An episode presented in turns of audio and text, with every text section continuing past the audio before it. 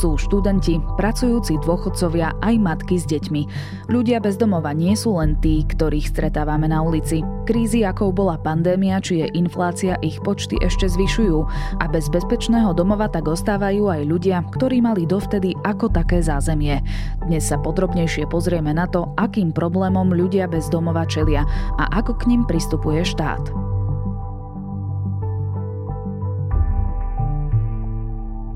Je streda, 16. augusta, meniny má Leonard. Bude polooblačno, miestami zamračené, na západe občas sprchne. 27 až 30 stupňov. Počúvate Dobré ráno, denný podcast denníka Sme s Janou Maťkovou.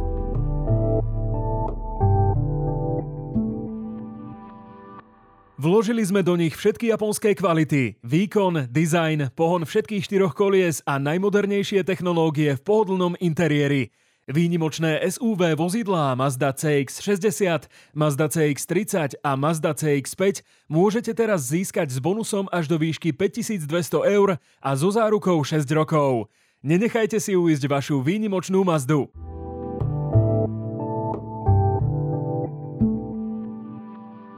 A teraz už krátky prehľad správ. Trestne stíhaný podnikateľ Zoroslav Kolár podal trestné oznámenie na predsedu Národnej rady Borisa Kolára. Podnikateľ tak urobil po čo ho politik obvinil, že sa snaží zdiskreditovať stranu Smerodina. O väzbe ex-policajta Romana Štála bude najvyšší súd rozhodovať v pondelok. Štál je obvinený zo založenia, zosnovania a podporovania zločineckej skupiny a korupciu v rovnakých kauzách ako Norbert Böder a Tibor Gašpar. Protiofenzíva ukrajinskej armády pokračuje aj v smer na okupované prístavné mestá Melitopol a Berďansk v Záporožskej oblasti, oznámil generálny štáb Ukrajiny. Dodal, že obrana odoláva ruským útokom pri Límane, Bachmute a Kupiansku. Ruská centrálna banka prekvapivo a mimo riadneho zasadnutia zvýšila základnú úrokovú sadzbu o 3,5 bodu na 12% Núdzovým opatrením sa snaží zastaviť pád rubľa, ktorý oslabil za psychologicky dôležitú hranicu 100 rubľov za dolár. Slovenskí hokejisti odštartujú budúcoročné majstrovstva sveta v Česku zápasom proti Nemecku. Úvodný duel v Ostravskej B skupine odohrajú 10. mája.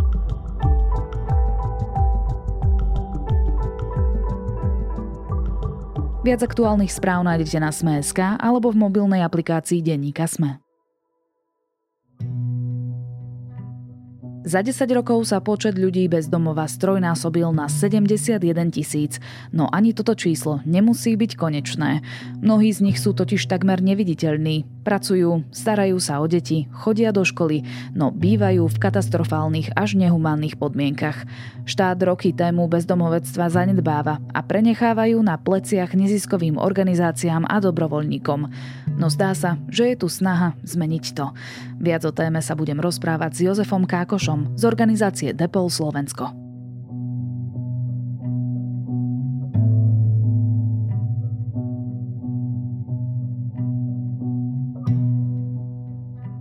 Pán Kákoš, pristavme sa takto hneď na začiatku pri tej stereotypizácii bezdomovectva. Možno si hneď niektorí predstavujú pod týmto pojmom nejakú homogénnu skupinu, ktorá prespáva na lavičkách, robí prípadne problémy, je špinavá, pije alkohol a najradšej by ich nevideli nikde na spoločných e, spoločenských priestoroch. Vy s nimi ale teda roky pracujete, poznáte ich príbehy a osudy. Kto sú teda ľudia bez domova? To je výborná otázka. A ľudia bez domova sú aj tých, ktorých stretáme odborne ich voláme viditeľná časť ľudí bez domova. Odhadujeme, že ich je okolo 20% z celkového počtu a to znamená, že ďalších 80% je skrytých ľudí bez domova a tých stretáme tiež niekde v meste, niekde v MHD, možno v nákupnom centre a nikto o nich nevie, že sú bez domova, pretože sa snažia práve splínuť s bežnou komunitou, tak aby neohrozili možno svoje zdravie, aby ich nevyhodil niekto z nákupného centra, aby sa od nich ľudia neodťahovali v dopravnom prostriedku, v autobuse alebo vo vlaku. A teda všetci stretáme ľudí bez domova a mnohokrát o tom ani nevieme. Zároveň presne platí, že to nie je vôbec homogénna skupina, že sklada sa z veľa malých rôznych skupín. Oni sami v skutočnosti nemajú nič spoločné okrem toho, že sú všetci bez vlastného bývania. Sú tam mnohé deti z detských domov, odchovanci detských domov bývali, ktorí proste to nezvládli, ten prechod, alebo nemali podporu, keď ju potrebovali a veľmi skoro potom stratili nejaké bývanie, ktoré mali a skončili na ulici. Sú tam ale napríklad aj seniory so zlým zdravotným stavom. Mali sme tam človeka, ktorého vysťahovali z jeho bytu, lebo mal demenciu a proste dokázali ho z toho bytu dostať protiprávne, ale už sa s tým nedalo nič robiť a skončil takto v útulku pre ľudí bez domova. Sú tam ale napríklad aj tyrané ženy, ktoré odišli od eh, tyranov a možno niekde bývali, ale potom tiež stratili bývanie a sú teraz na ulici. A veľká skupina ľudí sú muži po rozvodoch, po rozpade svojich rodín, ktorí takisto odišli zo svojej pôvodnej rodiny, z obydlie, kde bývali a potom stratili prácu, zhoršil sa im zdravotný stav a nemali príjem a tým pádom si nevedeli platiť nejaké náhradné bývanie skončili na ulici. Ak sa pozrieme na štatistiky z roku 2011, podľa sčítania obyvateľov bolo na Slovensku 23 tisíc ľudí bez domova. Podľa posledného sčítania z roku 2021 to bolo už 71 tisíc. Čím si odôvodňujete ten nárast? Je to len úprava v metodike? Je to do nejakej miery určite aj úprava v metodike, do nejakej miery je to aj zreálnenie toho počtu. Tým pádom nevieme ani povedať, že či došlo k nárastu o 50 tisíc ľudí bez domova medzi tými desiatimi rokmi, alebo je ten nárast menší, alebo aký reálne je, pretože skutočne tá metodika v tom 2011 bola iná a zachytila iba malú časť komunity ľudí bez domova. Teraz ju štatistický úrad pripravoval aj v spolupráci s organizáciami, bola lepšie vyladená a ukázala o mnoho reálnejšie tie čísla, ale teda vzájomne sa tieto čísla úplne porovnávať nedajú. Treba asi dodať, že do tejto štatistiky sa nezapočítavajú len ľudia, ktorí využívajú služby noclahární alebo iných e, sociálnych zariadení určených pre nich, ale aj ľudia, ktorí žijú v chatrčiach, v stanoch, prípadne v nejakých e, záhradných e, nehnuteľnostiach. V tom pôvodnom ščítaní sa počítalo s ľuďmi, ktorí boli buď s trvalým pobytom na svojej obci alebo meste, a potom ľudia, ktorí využívali práve krízové centra, sociálne služby určené pre ľudí bez domova. To bola skupina, z ktorej sa skladali. V 2021 sa k týmto dvom skupinám pridali presne ľudia, ktorí sú v chatrčiach, ktorí sú v neobvyklých obydliach, ale dopočítavali sa tam aj ľudia, ktorí mali pôvodne trvalý pobyt na obci a ten súčasný pobyt mali buď stále na obci, alebo tam vznikali také centroidy. To je veľmi technická otázka možno na štatistický úrad, aby ľudia rozumeli, že možno čo pod tým mysleli, ale pri ľuďoch, ktorí nemali trvalý pobyt, nevedeli ich kde nás čítať, tak vytvorili nejaký hypotetický bod, na ktorý sčítavali týchto ostatných ľudí a títo sa takisto dostali do, do počtu ľudí bez domova. A zároveň treba počiarknúť, že ani v jednom ščítaní sa neščítali ľudia, ktorí žijú na ulici alebo v nosľahárniach do veľkej miery. A aj štatistický úrad hovorí o tom, že sú to sekundárni ľudia bez domova, teda sú to ľudia bez domova, ktorí sa do ščítania dostali. Tí primárni to sú práve tí, ktorí žijú na ulici alebo využívajú nízkoprahové služby, ako sú nocľahárne, alebo sa pohybujú niekde medzi ulicou a takýmito službami, tí v tom ščítaní nie sú. Takže toto číslo je ako keby spodná hranica mm-hmm. a určite tam chýbajú ďalšie počty ľudí. Ťažko povedať, že aké nakoniec skutočne tie počty sú, ale nejaké čísla tam ešte chýbajú, takže celkový počet by bol na konci určite vyšší. Štatistický úrad prednedávnom zverejnil aj taký detailnejší pohľad na ľudí bez domova a zistili sme, že takmer tretina z nich pracuje, je to aj vrátanie seniorov, dôchodcov, 8% sú študenti alebo žiaci a 20% sú matky alebo otcovia na materskej, respektíve rodičovskej dovolenke. Poďme teda postupne, niekto by si mohol povedať, že však veď ak niekto pracuje, tak ako je možné, že je bezdomová? Toto, sa ma vôbec ináč neprekvapilo, že to je realita, ktorú skutočne vidíme aj v službách ako je nocľaháreň alebo ľudí, ktorých stretáme priamo v teréne, ktorí bývajú v chatkách alebo v nejakých skvotoch, Mnohí z nich pracujú, majú dočasné brigády alebo aj trvalejšie brigády, niektorí majú aj normálne pracovné úväzky. A ešte okrem tých oficiálnych mnohí z nich robia na čierno, že majú nejakú čiernu prácu na nejaké kratšie obdobie, dlhšie obdobie. Takže neplatí možno tá premisa, o ktorej ľudia rozmýšľajú, že ľudia bez domova sa práci vždycky vyhýbajú a vlastne ak by pracovali, tak sa z ulice dostanú. V skutočnosti mnohí z nich sa snažia si zabezpečiť financie ich problém tkvie potom v ďalších problémoch. Jedna vec sú dlhy, to je veľká téma a tým pádom, ak aj pracujú, často im berie vlastne exekútor väčšinu z toho príjmu, ktorý majú. To ich nemotivuje potom pracovať legálne, ale si hľadajú práve nelegálne typy prác, aby sa dostali k tomu príjmu. A druhá vec je, že napriek tomu, že máte príjem, minimálne v kontexte Bratislavy vôbec nie je také jednoduché sa dostať do bývania, pretože ak si chcete prenajať byt, potrebujete, ja neviem, dva mesiace napríklad dopredu zaplatiť, plus tam máte nejakú zálohu, ktorú platíte na začiatku, ale z práce dostanete výplatu až po mesiaci odrobenom.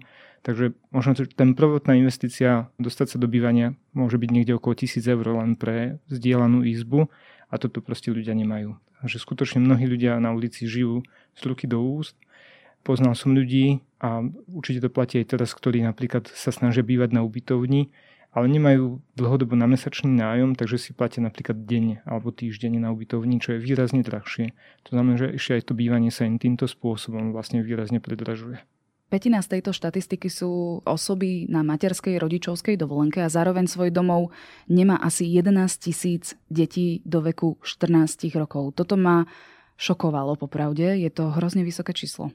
Tiež to nie je úplne prekvapenie, trochu to súvisí aj s metodikou, ako bola nastavená, pretože prvýkrát teraz štatistický úrad použil etos a typológiu, čo je európsky prijatá typológia pre ľudí bez domova a tá vychádza práve z nedostupnosti bývania. Tá nedostupnosť má rôzne kategórie, že sú ľudia, ktorí nemajú vlastné bývanie vôbec, to sú presne tí ľudia, ktorí sú na ulici alebo v noclehárniach, a potom sú tam ľudia s neistým bývaním a to sú rôzne útulky, zariadenia núdzového bývania, ale napríklad aj ubytovne, kde vy máte nejakú zmluvu alebo aj nemáte zmluvu, ale máte iba dočasne, vy tam nemáte istotu, že po mesiaci tam ešte môžete zostať. A mnoho práve takýchto rodín a mnoho takýchto detí žije v tomto neistom bývaní, len tým pádom spadajú takisto do, do témy ľudí bez domova, pretože nikde nie je napísané, že ak tento mesiac v tej izbe bývajú, tak skutočne v nej budú môcť bývať aj ďalší mesiac.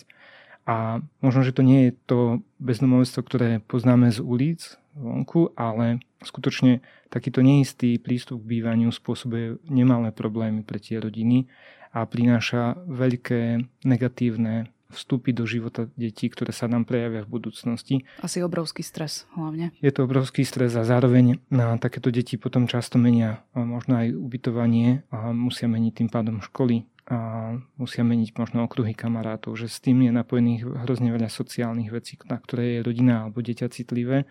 A toto sa teraz možno neprejaví priamo, ale z dlhodobého hľadiska to môže mať veľký negatívny dopad pre týchto jednotlivcov a potom vlastne aj pre nás všetkých ako spoločnosť. Asi tieto ubytovacie zariadenia tiež e, nie sú úplne nejaké luxusné bývanie, alebo takto si to určite nemôžeme predstaviť. Predpokladám, že tam chýbajú možno aj nejaké základné podmienky alebo parametre na dôstojný život. Treba si predstaviť, no, že takáto rodina môže mať svoju izbu, ale napríklad kuchyňu alebo sprchy, a záchody majú zdieľané možno s ďalšími ľuďmi na, na danej chodbe. Vždy záleží od typu tej ubytovne, ale väčšinou je to presne týmto spôsobom spravené. A keď nehovoríme o, o rodinách, ale napríklad o jednotlivcoch, tak o, máte zdieľanú izbu s ďalšími troma ľuďmi máte zdieľanú sprchu záchod, máte zdieľanú kuchyňu, ale platíte tam, a to bolo roky dozadu, sa platilo 150 eur mesačne a viacej, teraz to môže byť výrazne viacej. Mm-hmm. Takže vôbec to nie je luxus a v skutočnosti tie peniaze, ktoré za to platíte, sú obrovské vzhľadom k tomu, aká kvalita vám je poskytovaná. Nehovoriac od toho, že aj možno kvalita mnohých tých ubytovní nebola na vysokej úrovni. Ale zároveň ten dopyt asi stále je, pretože takýchto ubytovní je naozaj veľmi málo, respektíve v porovnaní s tým, že koľko ľudí by také ubytovanie potrebovalo. Tam sa dotýkame veľmi systémového problému dostupnosti bývania, pretože pre mnohých ľudí a aj pre mnohých mojich kolegov sociálnych pracovníkov dostať človeka z nosľahárne na ubytovanie je v skutočnosti úspech aj pre toho človeka. Ale posúvame ho na miesto, ktoré vôbec nie je stabilné pre ňo.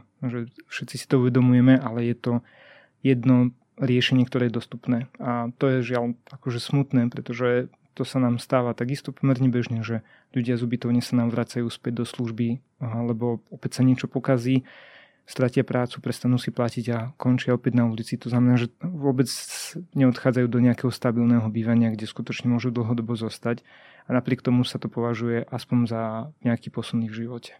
Aký vplyv na bezdomovectvo mala pandémia a možno aj teraz um, energetická kríza, inflácia? Zaznamenali ste napríklad aj vo vašich službách, že nárast ľudí bez domova je vyšší? Pandémia mala niekoľko takých rovín v téme ľudí bez domova.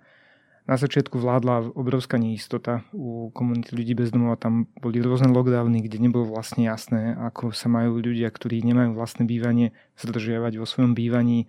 Nebolo jasné, či ich budú pokutovať policajti, ako k ním budú pristupovať. Boli tam nejaké excesy, ktoré sa riešili aj na úrovni potom s ministerstvom. Ako organizácie sme sa snažili lobovať, aby akékoľvek nariadenia mysleli na to, že tu je takáto skupina ľudí bez domova, ktorí majú problém sa izolovať bol tam taký malý úspech, nejaké obdobie, ten prvý rok 2020 a sa nám podarilo ochrániť komunitu a im sa podarilo sa ochrániť a nebol žiaden pozitívny prípad covidu v skupine ľudí bez domova. Zároveň 2021, ako náhle sa covid rozšíril, tak bol extrémne veľký nárast počtu pozitívnych prípadov, čo bol dôsledok toho, že takéto služby pre ľudí bez domova sú väčšinou veľkokapacitné, streta sa tam veľa ľudí, tým pádom tam sú ideálne podmienky na šírenie vírusu. Vo všeobecnosti ale COVID ľudia bez domova zvládli pomerne dobre. Nedošlo ani k nejakému zásadnému nárastu, boli tam také výkyvy, hlavne zo začiatku a vtedy aj došlo k pár situáciám, kedy ubytovne uzatvárali svoje ubytovacie kapacity a ľudia končili na ulici, čas tých, ktorí tam bývali. Potom sa veci nejak dostali do normálu. Čo sa týka tejto krízy, ktorú máme teraz energetickú, tak vnímame v niektorých službách, konkrétne u nás v dennom centre ošetrovne Sv. Alžbety, náraz počtu ľudí, ktorí k nám prichádzajú. Ten je taký kontinuálny posledné asi 2 alebo 3 roky a už tam stretáme aj napríklad seniorov z okolia Bratislavy, ktorí vďaka tomu, že majú bezplatný lístok, pricestujú do Bratislavy sa osprchovať, nájsť sa a tým pádom ušetriť nejaké náklady. Mali sme tam ľudí z ubytovní, ktorí bývajú, ale takisto hľadajú spôsob, ako ušetriť aspoň nejaké eurá, takže sa prídu nájsť, prípadne sa poradiť so sociálnym pracovníkom ohľadne práce, aby im pomohol je tam cítiť presne tú skupinu ľudí, ktorí sú na okraji a ktorí, ak to bude sa prehlbovať tento problém, tak budú prepadať, alebo už niektorí z nich aj postupne na tú ulicu prepadajú. Dá sa z tohto vyčítať to, že bezdomovectvo má rastúcu tendenciu a že nikto z nás vlastne nemá úplne tú garanciu toho, že budeme v ekonomickom bezpečí a budeme mať bezpečné bývanie. Bezdomovectvo je vlastne takým koncom chudoby že to je už ten extrémne vyvrcholenie problému chudoby a žiaľ voči chudobe nie sme nikto úplne imúnny a to nám ukazuje aj príklady mnohých našich klientov, ľudí, ktorí boli lekári. Máme tam podnikateľov, ktorí skutočne aj mali peniaze, ale došli do krachu a o peniaze aj o svoj podnik prišli. To znamená, že skutočne nikto z nás si nemôže 100% povedať, že ja sa na ulicu nedostanem. Môže sa to stať každému z nás, treba s tým počítať z môjho pohľadu je veľmi dôležité systémovo sa snažiť riešiť tému bezdomovectva, pretože nepomáhame len ľuďom, ktorí sú teraz na ulici, ale pomáhame veľkej skupine, ktorí sú ohrození stratou svojho bývania. A o mnoho lepšie ako pomáhať ľuďom z ulice sa dostávať je pomôcť ľuďom nestratiť svoje bývanie. Je to lacnejšie, je to efektívnejšie, ale je to aj voči tým ľuďom morálnejšie, etickejšie, pretože je o mnoho jednoduchšie mu pomôcť zvládnuť tú krízu tam, kde je, ako potom ho ťahať z ulice, čo je o mnoho náročnejšie. Takže má to veľký význam a potrebujeme sa na to určite ako krajina sústrediť. Ak si správne spomínam to číslo, tak na hranici chudoby je okolo 660 tisíc ľudí na Slovensku. Čo je obrovská masa ľudí, skutočne. Poďme teda sa pozrieť na tie riešenia, respektíve na to, že ako k tejto problematike pristupuje štát. Asi sa zhodneme, že bezdomovectvo je na chvoste politických záujmov. Prečo je to tak? To by bola dobrá otázka na, na ľudí, ktorí rozhodujú, čo sú priority. Ťažko na ňu odpovedať. Ak by sme si pozreli konkrétne dnešný deň alebo toto obdobie, tak sú tam problémy, ktorým čelíme aj v komunikácii so štátom a so samozprávami a podobne. Z dlhodobého hľadiska je cítiť trend, kedy sa to bezdomovectvo vracia do, do stredu tých diskusí a podarilo sa nám niekoľko zásadných krokov spraviť aj s tou predchádzajúcou vládou a niekoľko zásadných zmien je nakopnutých, tak verím, že sa ich podali postupne dotiahnuť aj s novou vládou, ktorá príde.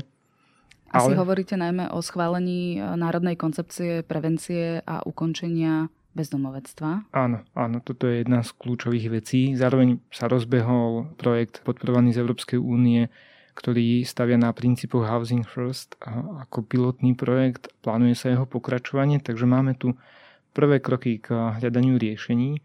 A to je veľmi dôležité a zároveň tá odborná diskusia beží. Teraz sa pripravuje akčný plán, ktorý by mala schváľovať nová vláda a očakávame, že bude bude veľmi ambiciózny alebo pomerne ambiciózny, aby tie dlhé roky čakania, ktoré vytvorili veľký keby ekonomický alebo aj sociálny dlh voči téme ľudí bez domova, tak aby sa nám ho podarilo čo najskôr zmazať a skutočne bezdomovectvo nielen manažovať, že pomôcť ľuďom, aby zo dňa na deň prežili, aby mali aspoň polievku, aspoň kde sa vyspať, ale skutočne pomôcť ľuďom z ulice sa dostávať, lebo vtedy to dáva zmysel. Povedzme si viac o tom princípe Housing First. Čo to vlastne je? Ja teda viem, že organizácia Depol má aj integračný program bývania. To je, predpokladám, že niečo podobné, takže vysvetlíte, že o čo ide. Je za tým veľmi jednoduchá myšlienka a v podstate v sociálnej práci sa používa Maslowová pyramída potrieb, kedy ten základ, ktorý je najširší, sú tie základné potreby, ktoré všetci máme. A tam sú potreby, ako je bezpečie, stráva, voda a možnosť niekde sa vyspať, osprchovať a potom ako pyramída sa zdvíha vyššie, tak tam sú tie vyššie potreby, tam už potom je nejaká spiritualita, možnosť vlastného seba definovania, možno nájdenia si nejakého životného cieľa a podobne. Ľudia bez domova sa hýbu na tej úplne základnej úrovni tých základných potrieb, pretože on, celý ich deň v podstate sa točí okolo toho, aby som sa mal kde nájsť, kde sa osprchovať, kde ísť na záchod a kde sa vyspať. A bývanie je vlastne bezpečie a patrí k základným potrebám. A v Spojených štátoch v 90. rokoch sa rozhodli skúsiť otočiť ten princíp, ako fungoval predtým, kedy bol schodkovitý systém, ktorý funguje u nás, že máte ľudí na ulici, máte terénnu prácu, ktorá im pomáha vyhľadávať, potom sa dostanú do nosľahárne, odtiaľ sa niektorí dostanú do útulku, odtiaľ sa dostanú niektorí, ešte boli vtedy tréningové byty, že skúšali ako keby natrénovať ľudí v bývaní a až odtiaľ sa dostávali do nejakého stabilného bývania a pokúsili sa otočiť celý tento postup hore nohami a poskytnúť ľuďom ten základ hneď na začiatku. To znamená, že ľudia dostávajú bývanie, dostávajú sa do nejakého bytu, kde sú sami, môžu tam byť sami, že skutočne je to ich priestor, ich bezpečie, ale zároveň s tým ide vždycky podpora. Tam do toho bývania za nimi prichádza sociálny pracovník, aby všetky tie ďalšie veci sa riešili. Za ním môže prichádzať psychológ. Sociálny pracovník môže pomáhať tomu človeku napojiť sa na systém zdravotný, sociálny, podobné veci.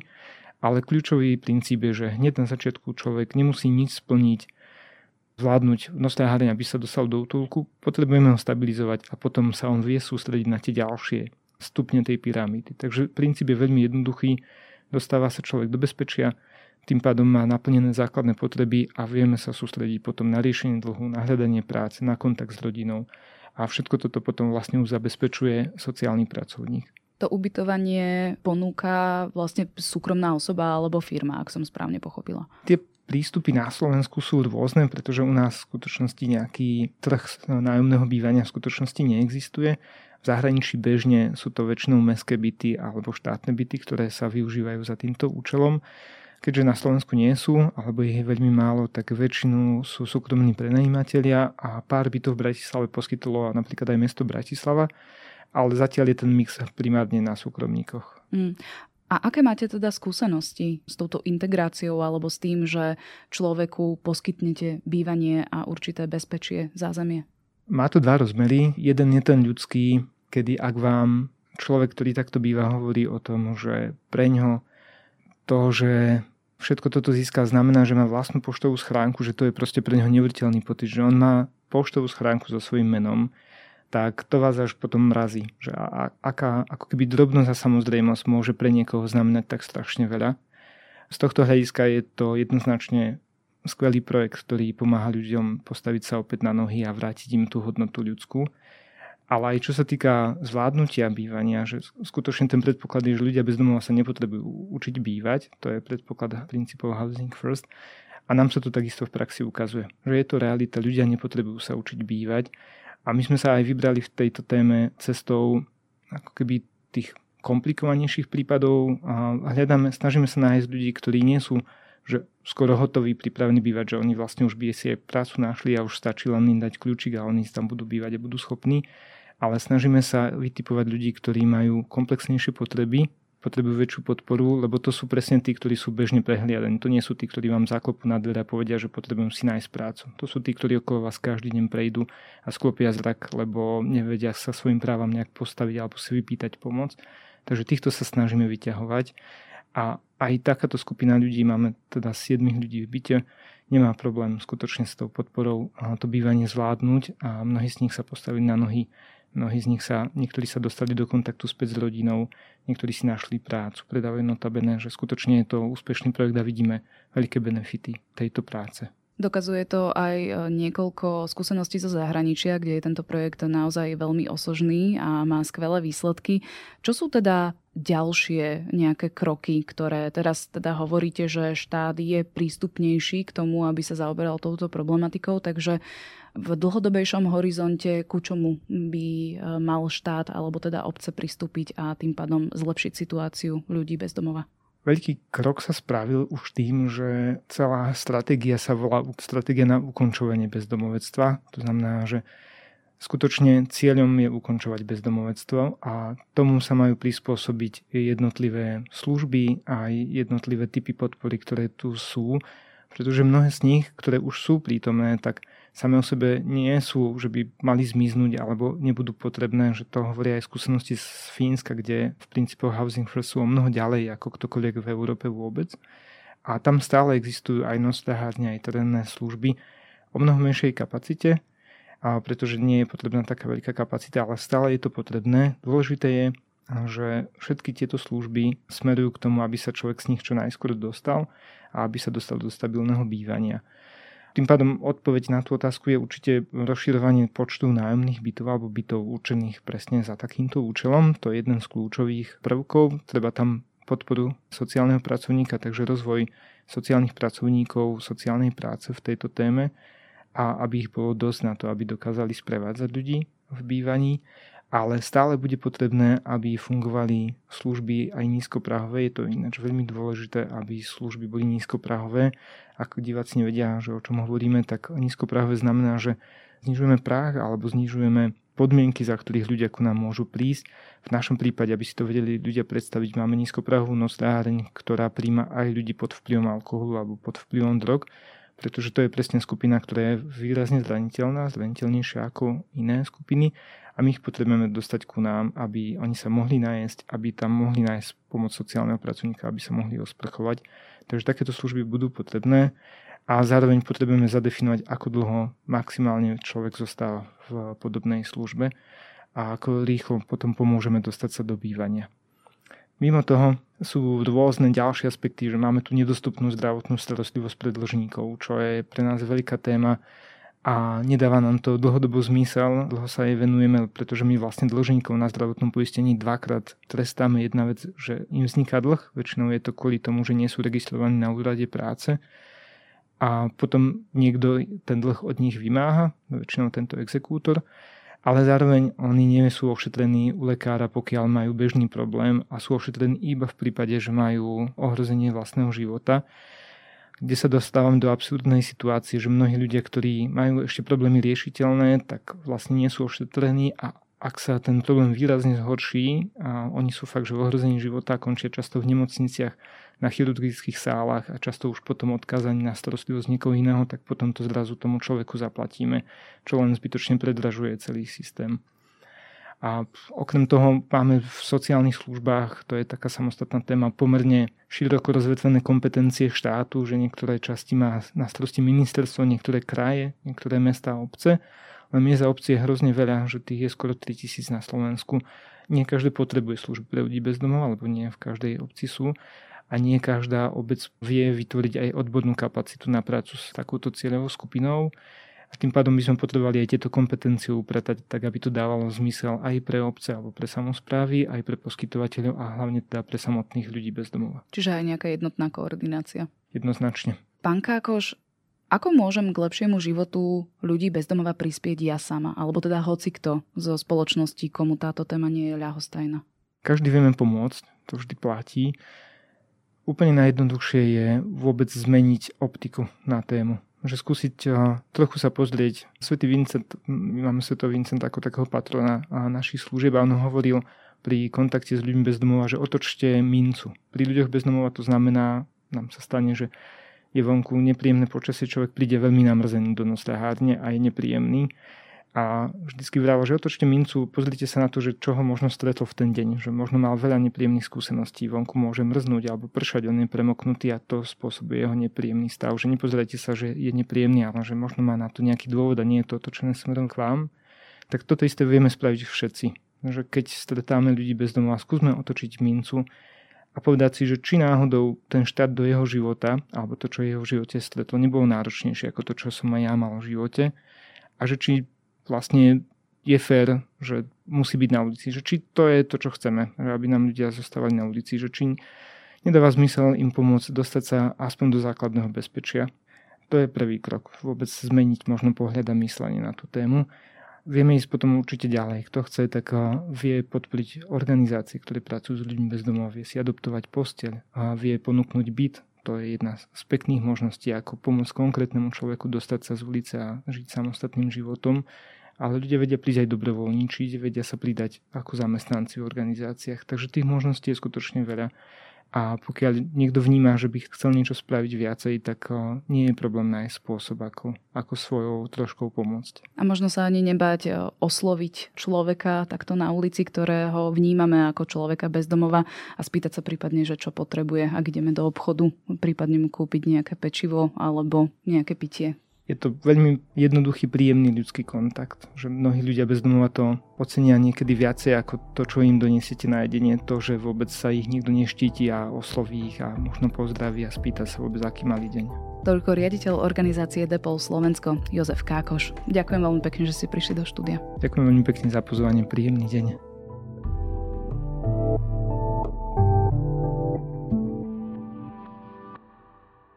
Prinášame vám najpočúvanejšie dovolenkové podcasty.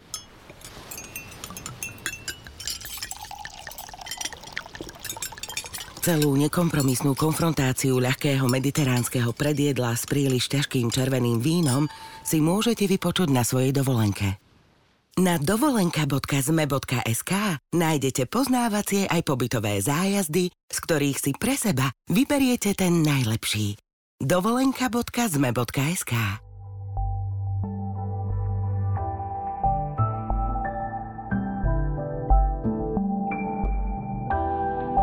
Dnes nemám pre vás filmový či knižný typ. Chcem vás len požiadať, aby ste boli vnímaví a ľudskí. Voči ľuďom na ulici, voči tým, ktorí sa nám na prvý pohľad zdajú ako problémoví alebo hodní opovrhnutia. Skúsme sa zastaviť, prehodiť s nimi pár slov, prípadne sa spýtať, či im môžeme nejako pomôcť. Samozrejme, môžete podporiť aj organizácie, ktoré sa ľuďom bezdomova venujú, napríklad spomínaný Depol Slovensko alebo organizácie Vagus či Proti prúdu. Nezabudnite, že dnes vychádza aj podcast Zoom, a na webe Sme.sk nájdete aj vedátorský podcast. Na dnes je to všetko, počúvali ste Dobré ráno, denný podcast denníka Sme s Janou Maťkovou. Do počutia opäť zajtra.